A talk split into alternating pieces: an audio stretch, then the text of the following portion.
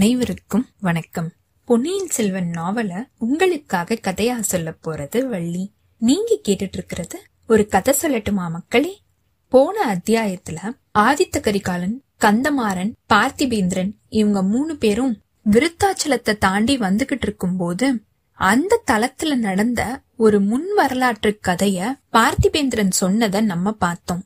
சுந்தரமூர்த்தி நாயனார் கிழவிய பாடமாட்டேன் அப்படின்னு சொன்ன அந்த கதைய கேட்டு ஆதித்த கரிகாலன் விழுந்து விழுந்து சிரிச்சத நம்ம பார்த்தோம். அதுக்கப்புறமா இவங்க எல்லாருமே இளமையா இருக்கிறத பத்தி பேசினதையும் அந்த சமயம் பார்த்து வந்தியத்தேவனும் ஆழ்வார்க்கடியானும் எதிர்ல குதிரையில வந்து இறங்குனதையும் அத பார்த்த உடனே ஆதித்த கரிகாலன் ரொம்பவே சந்தோஷப்பட்டு வந்தியத்தேவனை கட்டி தழுவி வரவேற்றதையும் நம்ம பார்த்தோம். அதுக்கப்புறம் கந்தமாறன் வந்தியத்தேவன் மேல குற்றச்சாட்டு சொன்னதையும் நம்ம கவனிச்சோம். இப்போ இந்த அத்தியாயத்துல கந்தமாறன் வந்தியத்தேவன் மேல சொன்ன அந்த பழிய ஆதித்த கரிகாலன் விசாரிக்கிறாரா? வந்தியத்தேவன் இதுக்கு என்ன பதில் சொல்ல போறான்? எல்லா விஷயத்தையுமே எல்லாருக்கு முன்னாடியும் சொல்றானா? இல்ல ஆதித்த கரிகாலனுக்கு மட்டும் தனியா சொல்றானா? வந்தியத்தேவனால ஆதித்த கரிகாலனை தடுத்து நிறுத்த முடியுதா? ஆதித்த கரிகாலன் அடுத்து என்னென்ன விஷயங்களை செய்ய போறான்? ஆழ்வார்க்கடியான் யாரு அப்படிங்கிற விஷயம் ஆதித்த கரிகாலனுக்கு தெரிஞ்சிருக்கா? இப்படிங்கிற எல்லா விவரத்தையுமே பார்க்கலாம். வாங்க கதைக்குள்ள போகலாம். கல்கியின் பொன்னியின் செல்வன் நான்காம் பாகம் மணிமகுடம். அத்தியாயம் பன்னிரண்டு வேல் முறிந்தது. கந்தமாறன் அவனுடைய அருமை நண்பனா இருந்த வந்தியத்தேவன் மேல இப்போ சொன்ன குற்றச்சாட்டை கேட்டு ஆதித்த கரிகாலன் இடி இடின்னு தன்னோட உடல் குலுங்குற மாதிரி சிரிச்சிருக்கான். கந்தமாரா வந்தியத்தேவன் உன்னோட முதுகுல குத்திட்டான் அப்படின்னா சொல்ற? நீ எதுக்காக அவனுக்கு முதுக காட்டுன? இப்படின்னு கேட்டுட்டு திருப்பியும் ஆதித்த கரிகாலன் குலுங்க குலுங்க சிரிக்க ஆரம்பிச்சிட்டான். கந்தமாறனுடைய கருப்பான முகம் நல்லா செவந்திருக்கு. அவனுடைய கண்கள் கோவை பழம் மாதிரி ஆயிருக்கு. உதடுகள் துடிச்சிருக்கு. ஐயா நீங்க இத சிரிக்கக்கூடிய விஷயமா நினைக்கிறீங்களா? அப்படின்னு அவன் கேட்டிருக்கான். கந்தமாரா நான் சிரிக்க கூடாது அப்படின்னா நீ சொல்ற? சிரிப்பு அப்படிங்கறது மனுஷங்களுக்கு தெய்வம் கொடுத்திருக்கிற ஒரு வரப்பிரசாதம். மாடு சிரிக்காது ஆடு சிரிக்காது குதிரை சிரிக்காது சிங்கம் சிரிக்காது. ஏன்? வேடிக்கை விளையாட்டுகள்ல ரொம்பவே பிரியமா இருக்கிற குரங்குகள் கூட சிரிக்கிறது கிடையாது. மனுஷ ஜென்மம் எடுத்தவங்க மட்டும்தான் சிரிக்க முடியும். அப்படி இருக்கும்போது நீ என்ன சிரிக்க கூடாது அப்படின்னு நான் சொல்றேன் நான் கூட சிரிச்சு ரொம்ப வருஷம் ஆயிடுச்சு. நண்பா இப்போ நான் சிரிக்கிற சத்தத்தை கேட்டு எனக்கே ஆச்சரியமா தான் இருக்குது. நீ என்ன பார்த்து சிரிக்க கூடாது அப்படி நான் சொல்ற? இப்படின்னு ஆதித்த கரிகாலன் கேட்டிருக்கான். ஐயா நீங்க சிரிச்சு சந்தோஷப்படுறத பத்தி எனக்கும் சந்தோஷம்தான். ஆனா நான் இந்த சூராதி சூரனுக்கு முதுக காட்டினதா நீங்க நினைச்சுக்கிட்டு சிரிக்க வேண்டாம். நான் எதிர்பார்க்காம இருந்த சமயத்துல பின்னாடி மறைஞ்சு இருந்து இவன் என்ன குத்திட்டான். துர்கா தேவியோட அருள்னாலையும் நந்தினி தேவியோட அன்பான சிகிச்சைனாலையும் தான் நான் பிழைச்சு இப்போ எந்திரிச்சு வந்திருக்கேன். இவன் செஞ்ச அந்த துரோகத்தை பத்தி நீங்க தான் விசாரிச்சு நியாயம் வழங்கணும். இல்ல அப்படின்னா நானே இவனுக்கு தண்டனை கொடுக்கறதுக்கு நீங்க எனக்கு உடனே அதிகாரம் கொடுக்கணும் இப்படின்னு கந்தமாறன் சொல்லிருக்கான் நண்பனே நானே கட்டாயமா விசாரிச்சு நியாயத்தை வழங்குறேன். செம்பியன் குலத்து மன்னர்கள் கிட்ட ஒருத்த நியாயம் அப்படின்னு கேட்டு அவனுக்கு நியாயம் கிடைக்கல அப்படிங்கிற பேச்சே இதுவரைக்கும் கிடையாது. எங்களுடைய பரம்பரையில ஆதி மன்னனா இருந்த சிபி புறாவுக்கு நியாயம் வழங்குறதுக்காக தன்னோட சதையையே துண்டு துண்டா வெட்டி குடுக்கலையா என்ன? எங்க குலத்தை சேர்ந்த மனுநீதி சோழன் பசுவுக்கு நியாயம் வழங்குறதுக்காக தன்னோட மகனையே பலி கொடுக்கலையா என்ன? நீ புறாவை விடவும் பசுவை விடவும் மட்டமானவன் கிடையாது. உனக்கு நான் கட்டாயமா நியாயம் வழங்குறதுக்கு மறுக்க மாட்டேன். இவனை நான் விசாரிக்கிற வரைக்கும் நீ கொஞ்சம் பொறுமையோட இரு. வல்லவரையா உன்னோட பயணத்தை பத்தின மத்த விவரங்களை சொல்றதுக்கு முன்னாடி கந்தமாறனுடைய குற்றச்சாட்டுக்கு நீ பதில் சொல்றது நல்லது. என்ன சொல்ற? இவன நீ பின்னாடி இருந்து முதுகுல குத்துனது உண்மையா? அப்படின்னா அப்படிப்பட்ட வீர லட்சணமில்லாத நீசத்தனமான காரியத்தை நீ ஏன் செஞ்ச. எதுக்காக செஞ்ச? இப்படின்னு ஆதித்த கரிகாலன் கேட்டிருக்கான். இளவரசே இந்த வீராதி வீரனை நான் குத்தவும் இல்ல முதுகுல குத்தவும் இல்ல. அதுவும் பின்னாடி மறைஞ்சு நின்னு முதுகுல குத்தவே இல்ல. முதுகுல குத்தப்பட்டு நினைவே இல்லாம கீழே ரத்த வெள்ளத்துல கிடந்த இவனை தோல்ல தூக்கிக்கிட்டு போய் சேந்த நமதனோட வீட்டுல போட்டு நான் தான் இவனை காப்பாத்தினேன். ஆனா அப்படி இவனோட உயிரை காப்பாத்தினதுக்காக நான் இப்போ வருத்தப்படுறேன். இவனை மார்பிளையே குத்தி கொல்லாம விட்டுட்டோமே அப்படின்னு இப்போ நான் பச்சாதாபப்படுறேன். ஸ்நேக தர்மத்துக்காக தான் என்னோட அரசருக்கு நான் செய்ய வேண்டிய கடமைய நான் ஒதுக்கி தள்ளிட்டேன். ஐயா இவன் என்ன ஸ்நேக துரோகி அப்படின்னு சொன்னான். ஆனா இவன் ஸ்நேக துரோகி மட்டும் கிடையாது எஜமான துரோகியும் கூட. இவனோட முதுகுல குத்தப்பட்டது எங்க? எந்த சந்தர்ப்பத்துல அப்படின்னு கேளுங்க. தஞ்சாவூர் கோட்டையோட ரகசிய சுரங்க வழி வழியா இவன் யார பழவேற்றையரோட அரண்மனையில கொண்டு போய் விட்டுட்டு திரும்பி வந்தான் அப்படிங்கறத கேளுங்க. பெரிய பழுவேற்றையரோட பொக்கிஷ நிலவரையில இவன் அன்னைக்கு ராத்திரி யார பார்த்தான் அப்படிங்கறதையும் நீங்க கேளுங்க. ஆடி மாசம் பதினெட்டாம் பெருக்கு அன்னைக்கு இவனுடைய கடம்பூர் மாளிகையில என்ன நடந்துச்சு அப்படின்னு கேளுங்க. அன்னைக்கு அங்க மூடு பல்லக்குல மறைஞ்சுகிட்டு வந்தது யாரு அப்படின்னு கேளுங்க. இப்படின்னு வந்தியத்தேவன் கேட்டுக்கிட்டே இருக்கும்போது அந்த சமயத்துல கந்தமாறன் அவனுடைய உடல் நடுங்க நாக்கு குளற அடே அற்ப பயலே நிறுத்த உன்னோட அபத்தமான பேச்ச. இல்ல அப்படின்னா இதோ இந்த வேலுக்கு இரையாயிடுவ அப்படின்னு சொல்லிக்கிட்டே தன்னோட வேலை கையில எடுத்திருக்கான் ஆதித்த கரிகாலன் கந்தமாறனோட படபடப்ப பார்த்து கொஞ்சம் அதிர்ச்சி அடைஞ்சிருக்கான் கந்தமாறனோட கையில இருந்த வேலை பிடுங்கி தன்னோட இரும்பு மாதிரி இருக்கிற கைகள்னால அதோட அடியில இருக்கிற கம்ப வளைச்சிருக்கான் ஆதித்த கரிகாலன். வேல் படார் அப்படின்னு முறிஞ்சிருக்கு. அதோட ரெண்டு பகுதிகளையுமே ஆதித்த கரிகாலன் தூக்கி வீசி எரிஞ்சிட்டு ஜாக்கிரதை. என்னோட சிநேகிதர்கள் எனக்கு முன்னாடியே சண்டை போடுறத நான் சும்மா பாத்துக்கிட்டு இருக்க முடியாது.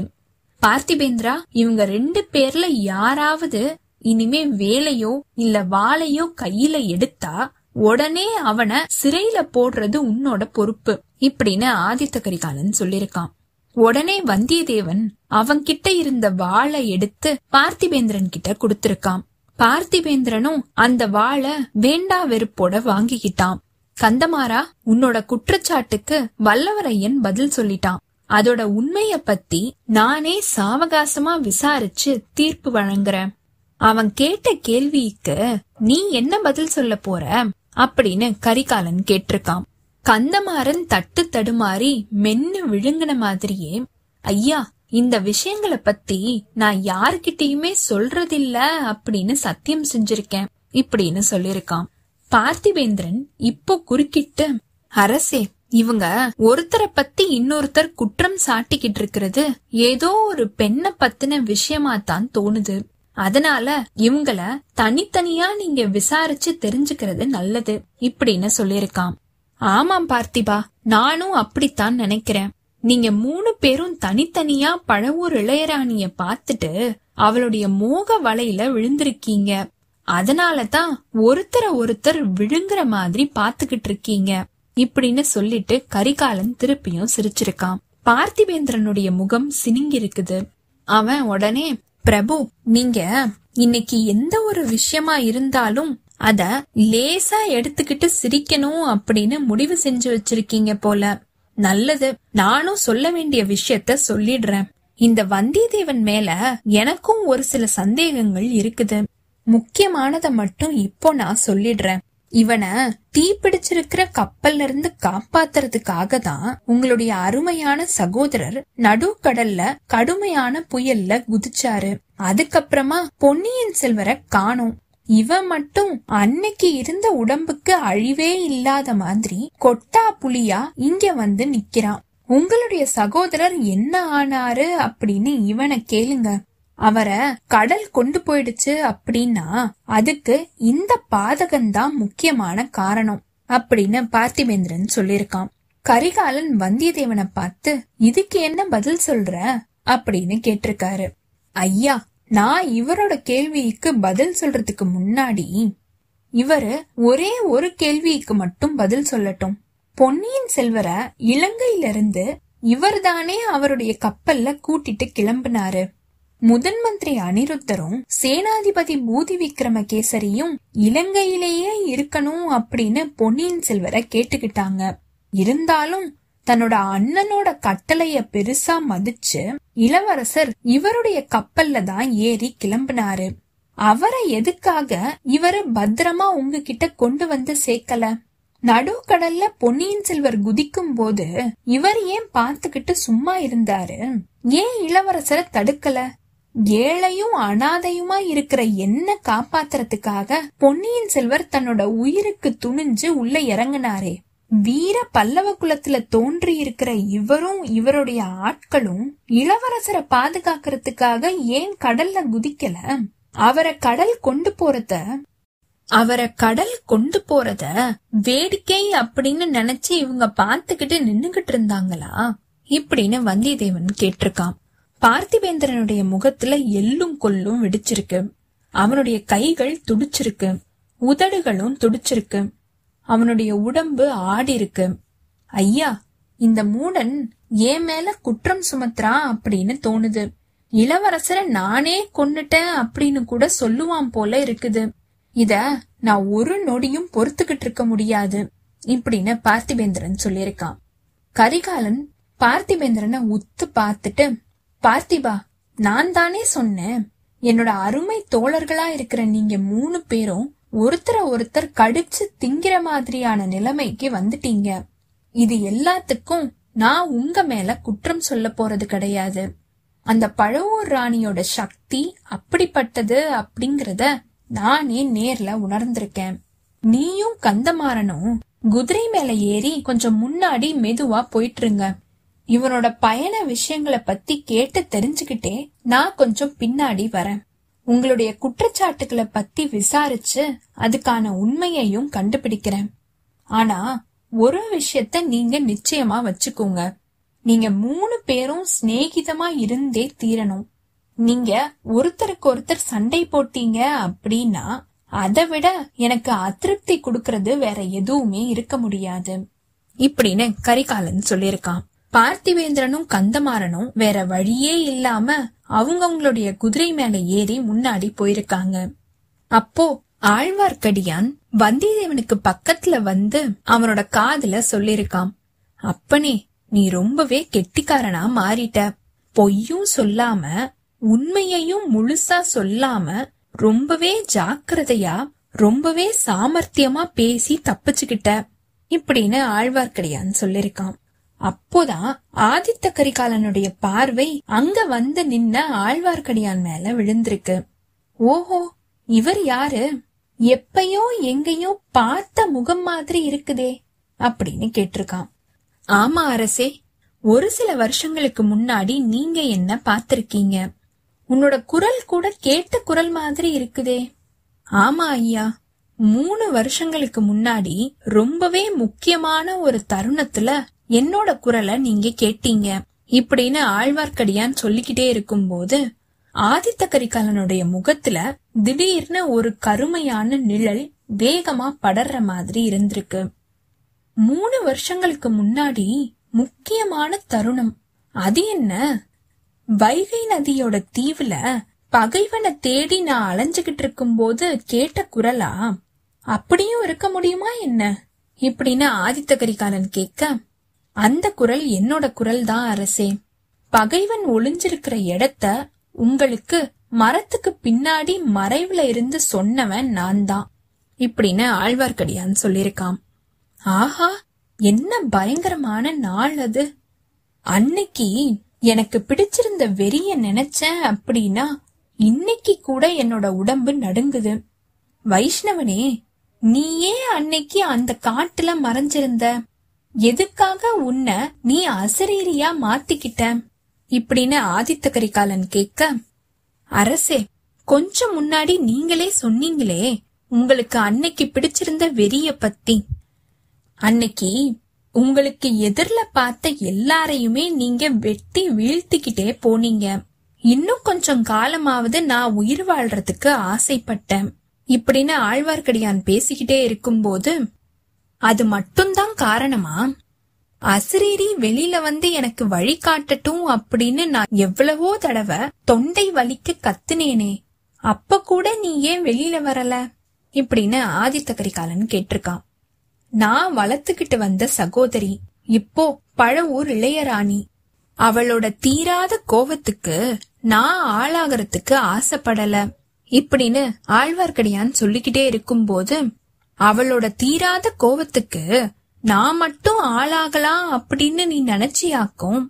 அட சண்டாளா இப்படின்னு சொல்லிட்டு கரிகாலன் தன்னோட இடுப்புல இருந்த கத்திய உருவிருக்கான் வந்தியத்தேவன் பயந்து போயிருக்கான் ஆழ்வார்க்கடியானுடைய வாழ்க்கை இன்னையோட முடிஞ்சிருச்சு அப்படின்னே வந்தியத்தேவன் நினைச்சிட்டான் அதுக்கப்புறம் ரொம்பவே ஜாக்கிரதையா ஐயா இந்த வைஷ்ணவன் முதன் மந்திரி கிட்ட இருந்து வந்திருக்கான் இவன் கொண்டு வந்திருக்கிற விஷயத்த கேட்டுட்டு அதுக்கப்புறமா நீங்க அவனை தண்டியுங்க அப்படின்னு வந்தியத்தேவன் சொல்லிருக்கான் ஆஹா இவனை தண்டிச்சு என்ன பிரயோஜனம்?